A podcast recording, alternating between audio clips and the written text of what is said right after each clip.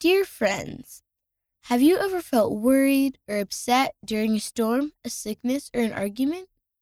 Jesus knows how you feel, and he can help you.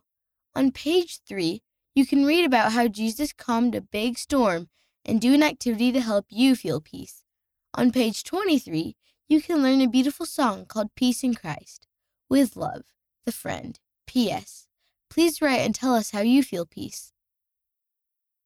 Where we read The Friend. Milfred and Alfred W., ages 7 and 4, read The Friend in English in Kampala, Uganda.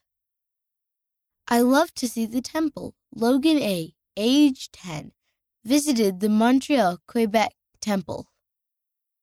Scripture rock art. For our home evening, we made three scripture rock art scenes. We had fun learning the scripture story about the brother of Jared, November 2020. James and Sephra W., ages 6 and 5, Navarre, Spain. Read by Ocean Patello.